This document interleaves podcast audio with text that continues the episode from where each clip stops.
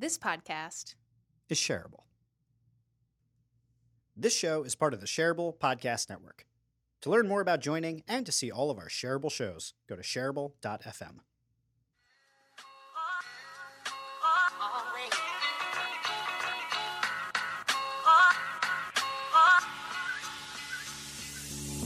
Hey, what's up? It's Jeff. And I'm Caroline. We're your hosts of Shareable, the podcast about people and technology and the impact those two forces have on our lives and careers. If you're a new subscriber, we want to thank you for subscribing. And if you're an existing subscriber, welcome back. We love you. And if you haven't subscribed yet, what are you waiting for? Get on it. Now, without further ado, let's get to the episode.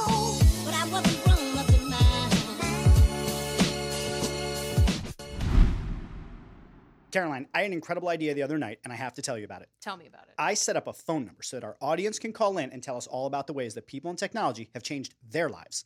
That's awesome. I know, it's great. And they could also tell us what they like and don't like about the show. So I'm going to give them the number. Hopefully, they're ready for it 551 25 share. I hope they call in. 551 25 share? That's it. How else can our listeners get involved? That is a great question, and I'm super glad you asked about it. I set up a private Facebook group exclusively for subscribers where they can get access to our guests, all of our goofy outtakes, and even special events. Wow, that sounds awesome, but how can they get in? Another great question, Caroline. Just subscribe to our email list. That's so easy. So easy. How do we even introduce Shareable Season 3? I guess we should just say, hey, welcome back to Shareable Season 3. That's good. That works for yeah, me. I like that. and uh, I think Season 1 was wonderful. I think Season 2 was fantastic. And all of Mhm. that bonus content, I'm sure our uh, subscribers and listeners really loved. But Yeah, what they're probably going to love most of all, Mhm. Caroline, if I had to assume anything, Mhm. is that we have, uh, I think we found it. Oh. You know, you, you really? You yeah think like so? it like the formula Yeah. so we're gonna we're gonna talk about that formula here in the first episode of season three and i think while we do that uh, I, I think it's important to talk about who else we have with us today so um, denise say hello to our listeners and have them welcome you back with open arms Hello, I'm Denise Lee Yohn, and it's so great to be back. Many of our listeners may remember denise from season one she was our second guest am i Mhm. correct number Yes. two and number one on season three Woo woo. Wow. I'm so honored. What a journey. Well, welcome back. It was. I- I'm so glad that um, you know podcasting is such a cool thing because uh, not only do I get to just sit here and hang out with Caroline, which is one of my favorite things to do, uh, but two, I get to meet such amazing people and keep in touch. You know, it. We barely knew each other prior to season one. And since then, we've kept in touch. I've been following you on Twitter. You follow me on Twitter, and we get to see what each other are really into. And um, that's been really cool for me because I actually, from when I first met you, I feel like a lot of the things that you've been working on and talking about have slightly shifted from when I first met you. Yes, with good reason. Should I get into that now? You know what? I think it's a good time for you to tell us why. All right. Well, I should say that I love brands. I always have, and I think I always will, um, because you know, as a consumer, um, you know, I just love kind of watching ads and going and shopping and and just uh, seeing how different brands behave. Um, but as a professional, um, I'm just fascinated with how much influence they have, not only um, influence on consumers' purchase decisions, but then influence on the success of a company. Um, so I remain fascinated by brands, but I have to tell you that in the you know 25 plus years of working on brands i've started in the last maybe five years I started actually get a little bit frustrated um, with uh, when i was consulting clients um, that we were we seemed to kind of sometimes hit um, a, a, a wall or a glass ceiling in our brand building work. You know, most of my clients hire me to to re- rejuvenate their brands, or in some cases to position them and start them off in the first place. And in both cases, what I found is that if if the business leaders were not interested in working on the internal aspects of brand building, you know, my first book, What Great Brands Do, talks about how great brands start inside if if they weren't willing to cultivate a strong brand led culture inside their companies then all the work that we were doing would have um, limited effect. It certainly it could help, but um, I really started to understand the importance of culture, and furthermore, the align the importance of alignment and integration of brand and culture. So that's why you probably have seen a little bit of a shift where I'm I'm talking about brand plus culture. I'm I'm absolutely loving it too because we have run into a lot of the same things. I mean, albeit it our our uh, our modes of going into companies and what we work on them with is different from yours, but we often get brought in because companies want us to help fix their Facebook page. So they're like, "Hey, come do more social media." And um, my fascination with social has always been, and, and very similar to you know what you're looking about starting inside you know social being a reflection of the company culture of how you treat your customers. Social just amplifies and really shows people what that actually is. So i'm in the same boat as you and i've really appreciated watching your shift towards more talking about the company culture and how that impacts the brand. So what are some of the things that you've been you know your focus has shifted a bit what are some of the things that you've been looking at studying uh, doing as, as far as the work that you're doing talk to us a little bit about what your life has looked like since we last uh, spoke with you on shareable Mm-hmm. Um, well, you know, I'm always I've always been a voracious reader, um, both of books and um, you know magazines and um, and then online reading. Um, but you know, as probably like most other people, I've started really to get into podcasts a lot more, and um, you know, I, I listen to a ton of different kinds of podcasts, but one that is just kind of, um, it's been, I feel like it's a little bit of an indulgence because while it is related to the subject of brand and culture, it's, it's just fascinating. And that is the NPR podcast called How I Built This. I love this show, Denise. I'm literally smiling ear to ear. I, it's just, it's, it's so addicting. I feel like whenever I listen to that show, I just leave feeling so motivated. Do you feel that too after you listen?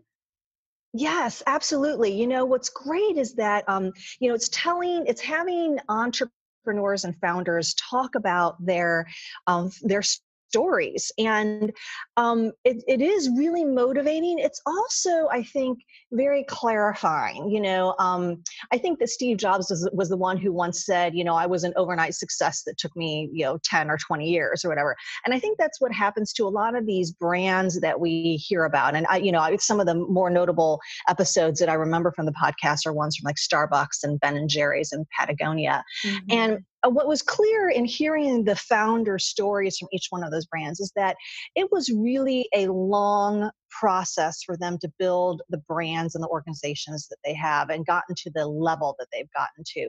And so it was inspiring. It's been inspiring to listen, but it's also been, uh, like I said, clarifying in the sense that, you know, building a brand and cultivating a strong culture, um, or I should say, a healthy culture, are um, things that take a lot of work and a lot of time and you make a lot of mistakes along the way you know you experience a lot of failures um, but somehow um, these leaders have the resilience and the persistence um, maybe a little bit of luck and a lot of wisdom that have gotten them to where they are and so i just i just love hearing their stories so let me ask you that I've admittedly only listened to one episode. I've been was, begging him to you, listen. You have. I, I, I, have certain podcasts that I'm just a little too addicted to at the moment, and I haven't gotten to it. We understand. I, I, yeah. Anyway, I listened to one with Richard Branson. It was great. Uh, but let me ask you a question, just kind of. Uh, uh, uh I don't know how to frame the question, but do you think, in having listened to these number of different episodes and, and hearing these founder stories and the different people and, and how they look at their company culture and the mistakes they made, do you think think that it's possible to fix a bad apple?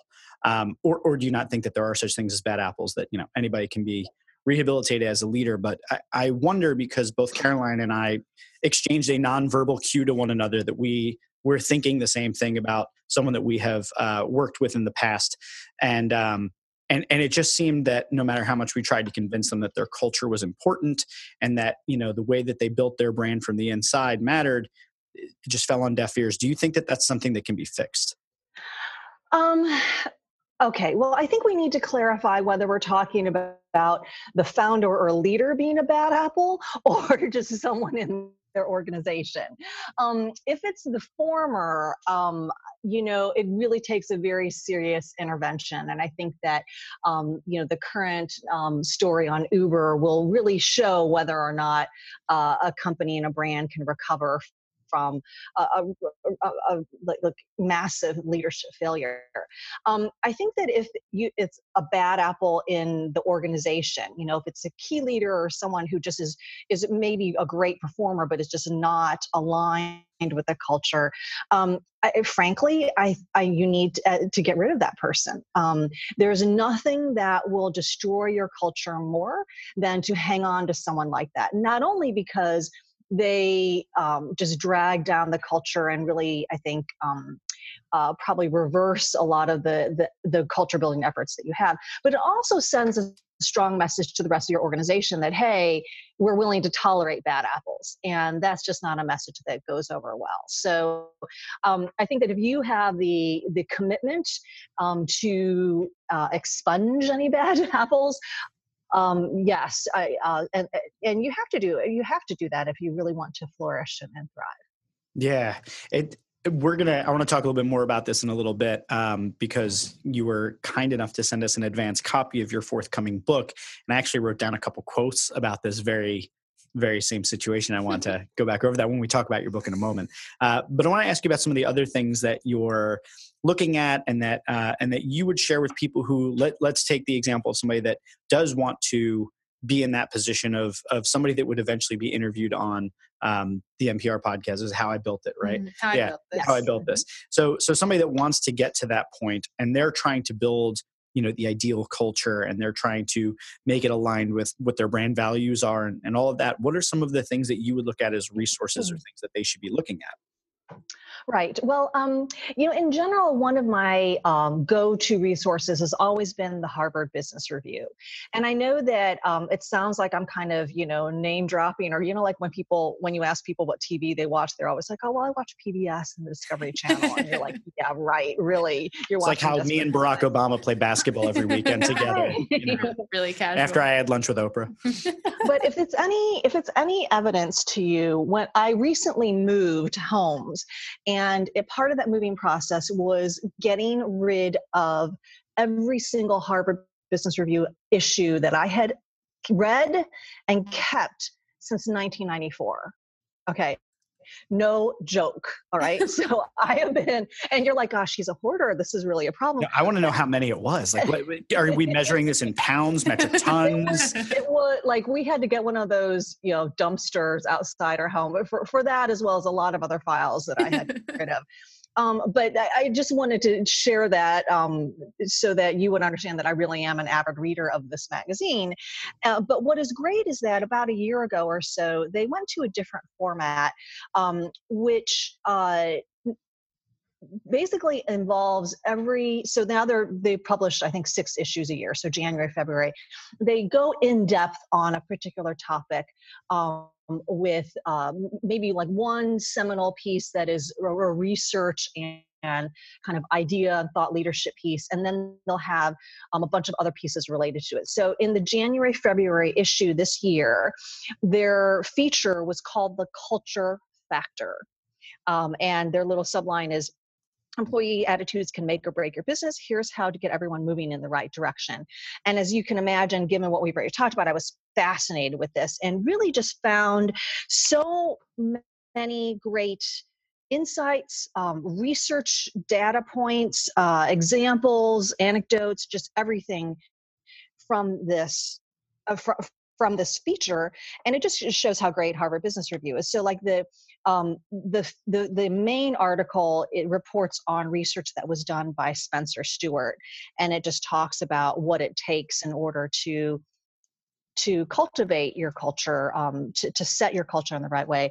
Um, but then they you know they have all these other articles about hiring and about um, ceo activism and um, uh, just uh, I, I, don't know like just all these great um, aspects or different um, dimensions of culture that I just found fascinating. So um, that's my plug for Harvard Business Review. And no, I'm not getting paid by them. that's awesome. Well, I, I love that you uh, that you have those those different things to share. Pardon the pun, but really at the core of this show, shareable. It's about sharing things that are worth being shared, and and ultimately we're looking at things that uh, are about people and technology, but that impact our lives and careers. And I think you just gave two really great examples of things that we'll definitely feature in our show notes, so that as you shared them on air and it's being beamed right to the uh, the ears of our listeners right now, they can also go and check the show notes and get links to those articles.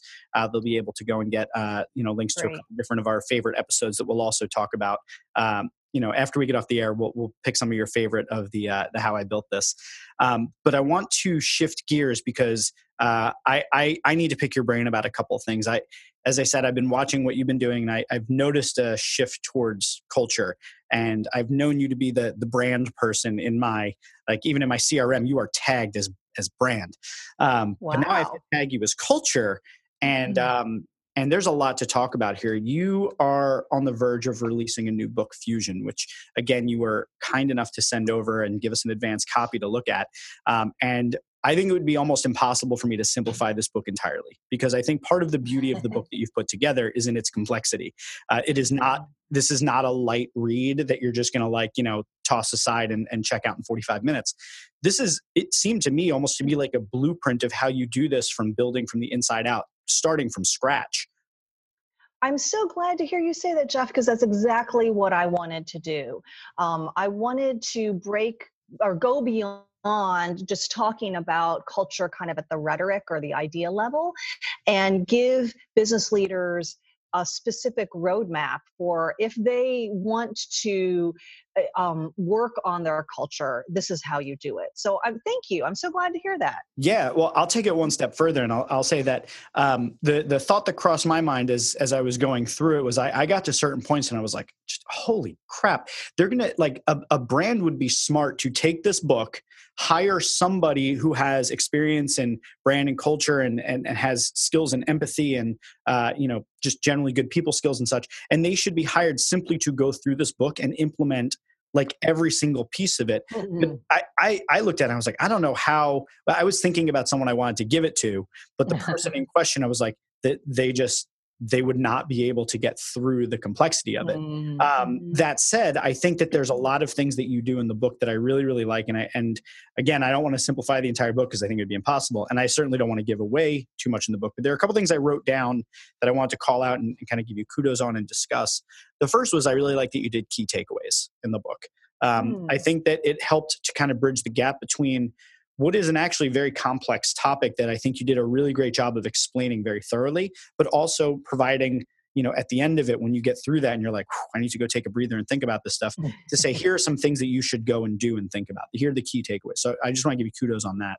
Great. And can um, I just say, yeah. I'm sorry, Jeff, but I, and, and this is going to sound promotional, and I really don't intend it to be, but I actually, um, on my website um, for the book, I have some additional resources. And one of the things that I am um, posting up there um, uh, if you pre-order the book now is that you will get those takeaways in a pdf that you can download and print and you know do whatever you want with it so because you know sometimes if you are even if you're on an ebook um, but even you know if you have a, a, printed book sometimes you look at those takeaways and they're like oh this is great and you know you're highlighting or you're underlining but then you close the book and then you never look at them again and i really wanted people to use the takeaways. So, like I said, I don't mean to sound like an ad, but I just want to say, no, that's awesome. The book, you get you you email me your receipt, you get all these bonus materials, and one of them is those key takeaways. Well, I love that because right now my what I have is basically just all of those key takeaways are dog eared. And I was planning to have one of my interns write all of them down. So your plan is better. Yeah, um, and your intern will be so happy. Yeah. She will. So I want to pull out a, a, couple pieces from the book that I really, really loved. And I, I would just love for you to talk a little bit more about them because I think these are things that are super worth sharing and for our listeners to, to hear. So I pulled out a couple things, they're direct quotes from the book, and I'd love you to just talk a little bit about them. Um, so you wrote, The purpose of your business and the purpose of your brand should be seamlessly integrated and tightly aligned. And I sent you over the graphic that I had put together a couple years ago, kind of the meeting of our minds. But I love this idea that um, why your business exists and why and how your brand is perceived need to be tightly aligned. Why do you think that needs to be talked about right now? Do you think a lot of businesses are, are missing that that link exists? Yes, I do. I think that is uh, the common approach is to have a, a mission statement for your business, uh, which is is about like what you do, the scope of what you do, ultimately creating value for your shareholders and customers, or blah blah blah.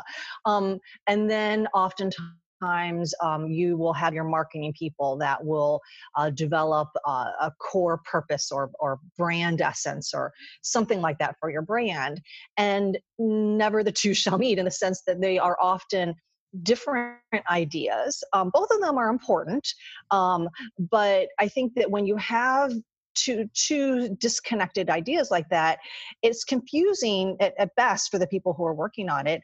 Um, eh, you know your employees are like well are we is the mission statement our guiding north star or is the brand purpose our guiding north star? And, and um, so there's there's confusion.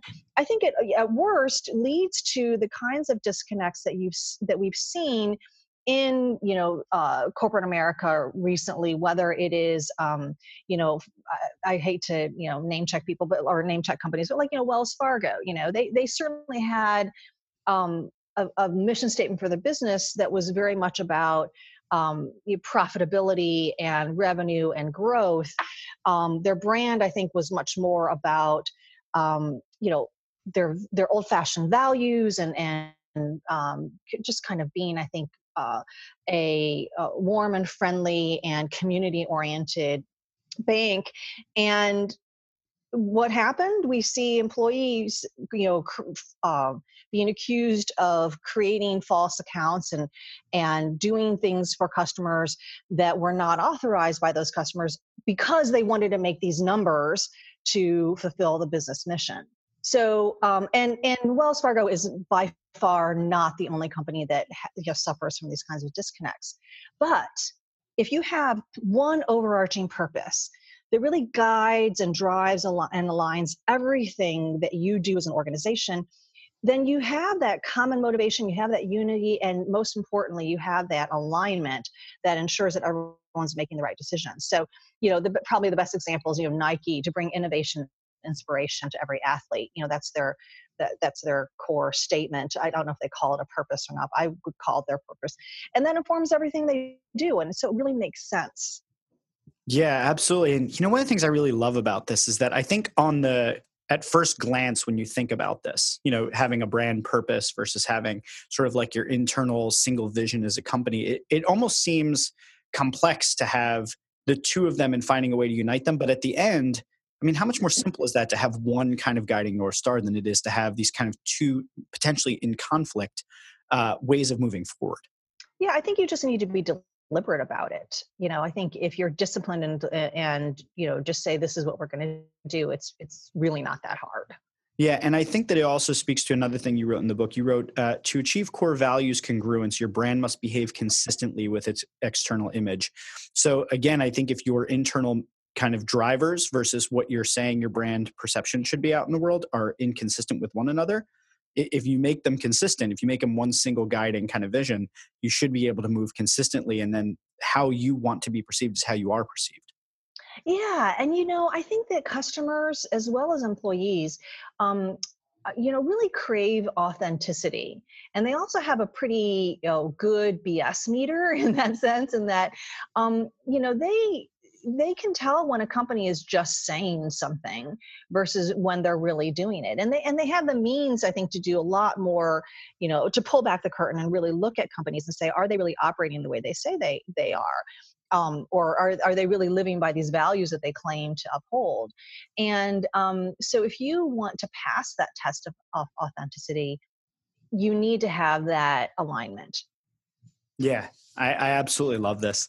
Uh, there's there's one more thing that I wrote down here uh, in in going through the book that I thought was just it was so beautiful, and and I think uh, so many businesses would do well to just take from this, and and it was the specific words that you used. I thought were uh, what made this so powerful. You said small decisions and behaviors. That's my favorite part of it.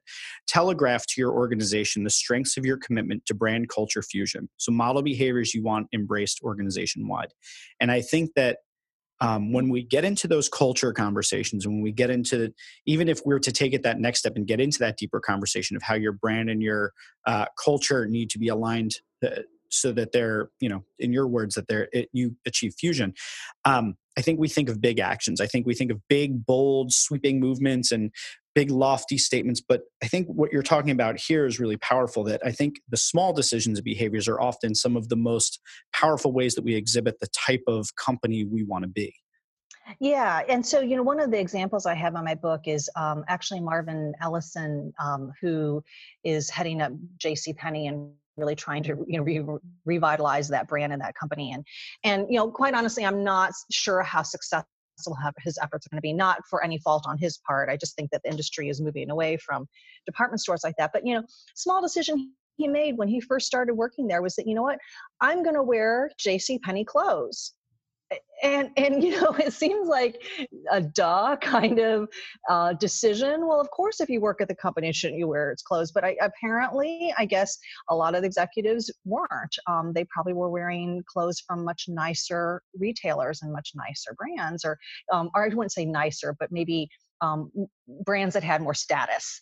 Mm-hmm. And, um, you know, so not only did he decide, make that decision for himself, but then he also said, you know what, when when we as executives go into our stores, we will wear J.C. Penney clothes, and uh, you know that kind of thing. I think just creates a sense of pride and solidarity with your employees in the stores and then also i think sends a powerful message to your customers you know they see you know these professional looking people wearing jc penney clothes and i think it does something. So it it you know to me that's just like a, a, a, small decision you know there are plenty of big decisions he's made in terms of reorganization and and changing the scope of his business and you know uh, dropping some brands adding others but he's done like huge things um, huge decisions and huge changes but i think ju- these little things are just as important yeah i actually want to chime in on that note um, because in the spirit of sharing, this is reminding me of a TED talk that one of my best friends had showed me a while ago. It's called Everyday Leadership by a guy named Drew Dudley.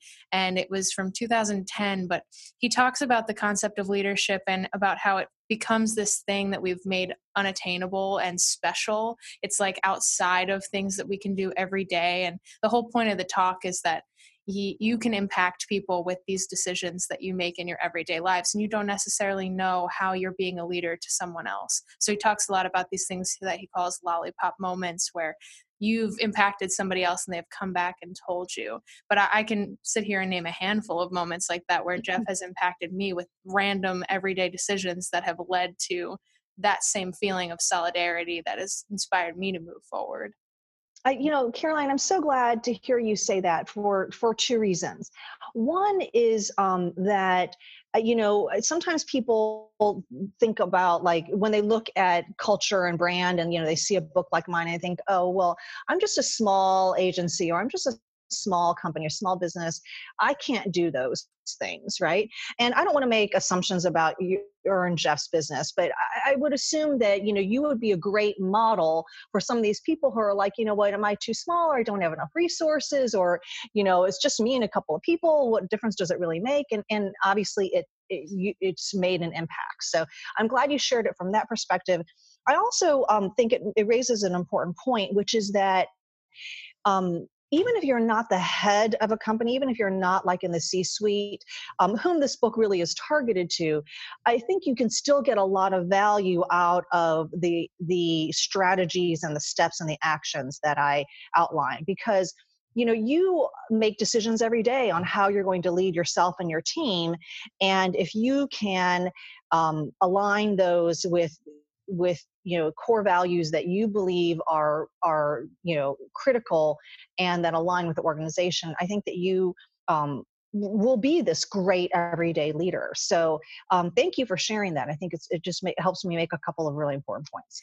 Yeah and i would just chime in to say one thank you caroline but mm-hmm. um, it, i think that i would um, i would strongly encourage anyone c suite or otherwise to read the book. It, you know um, when you change the way that you think about things, you will naturally change the way you act. Um, and whether mm-hmm. everybody can pick up everything that is in this book, which I, I, honestly like, I need to read it a second time because I feel like there's so much in here, and there was I didn't take nearly enough notes going through it. Um, but but I do believe that um, whatever you add to your brain you know i always think of it as like you know building blocks and legos in my brain but everything that i add there i feel like makes me a more well-rounded person and you've put so much work into this and you know we've only really talked today about the key takeaways um, and you know in terms of like the high level points but the book isn't just key takeaways it's um, it's a lot of real world examples and i think that makes it very real for people in any position whether you're you know a barista at starbucks or you're howard schultz um, when you see a real world example it makes it very concrete so i think you've done a really great job of bringing real world examples into it of giving some very um, bite-sized tangible takeaways and then also going into some really really heavy heady thoughtful type of things. Um, I, I, I almost uh, was going to pull out some of the you know your ten dollar words in there because there there are a couple in there. I'm like, oh, I can dictionary. Um, but but it's a really great book, and I just want to give you a shout out for that. And again, thank you for sending it over early. I encourage all of our listeners to go and uh, pick up a copy, check out, get all the advanced materials from Denise. Um, Denise, is there anything else you're working on you want to let people know about before we wrap up this episode? Well, I, um, not else, but um, maybe in addition, I will say that the book includes a link to an online assessment, um, which is free for, for everyone to use. And it really helps you understand what kind of culture you should be cultivating and then how far are, off you are from that culture today. And, um, you know, by understanding that, I think, then I think you really understand like your action steps. So I, I, again, I don't want to sound like an ad, but my whole point of writing this book is to be helpful. And so I wanted people to know that they have this assessment, which I think will um, be very illuminating to them. Yeah, and I wouldn't worry about sounding like an ad. I'll be the ad for you because I, I, am such an advocate for company culture. It's something I'm obsessed with. I'm writing my book on leadership, so you know I'm I'm 100% with you. I'm all about company culture. I'm all about that. No matter what you're doing on your marketing, your sales, if you don't have a strong core, if you don't have fusion at your core, you will not succeed uh, to the extent that you are capable of if you really get all of your pieces in alignment. So I'm I'm a huge fan of what you're doing. I challenge everybody listening to go through these exercises, go through the book.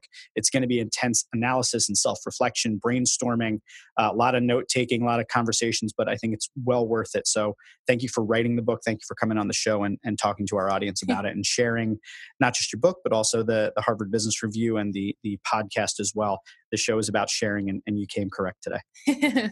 well, thank you so much for the opportunity. It's been great speaking with both of you.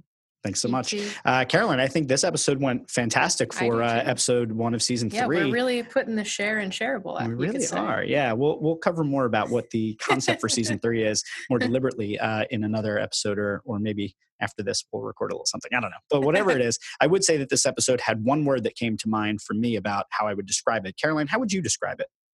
Shareable. Wait, the show's not over yet. I have some important announcements. If you made it this far, you're clearly a dedicated fan, or you're in the middle of vacuuming and just haven't hit stop on your podcasting app. Whatever the case, we want to thank you. We're not just music to your ears, we're music to your inbox. If you subscribe to our email list at shareablepodcast.com slash subscribe, not only will you get access to our private Facebook group, you'll also get all of our blog posts, newsletters, special announcements, and more. You won't find any of that in your podcast feed.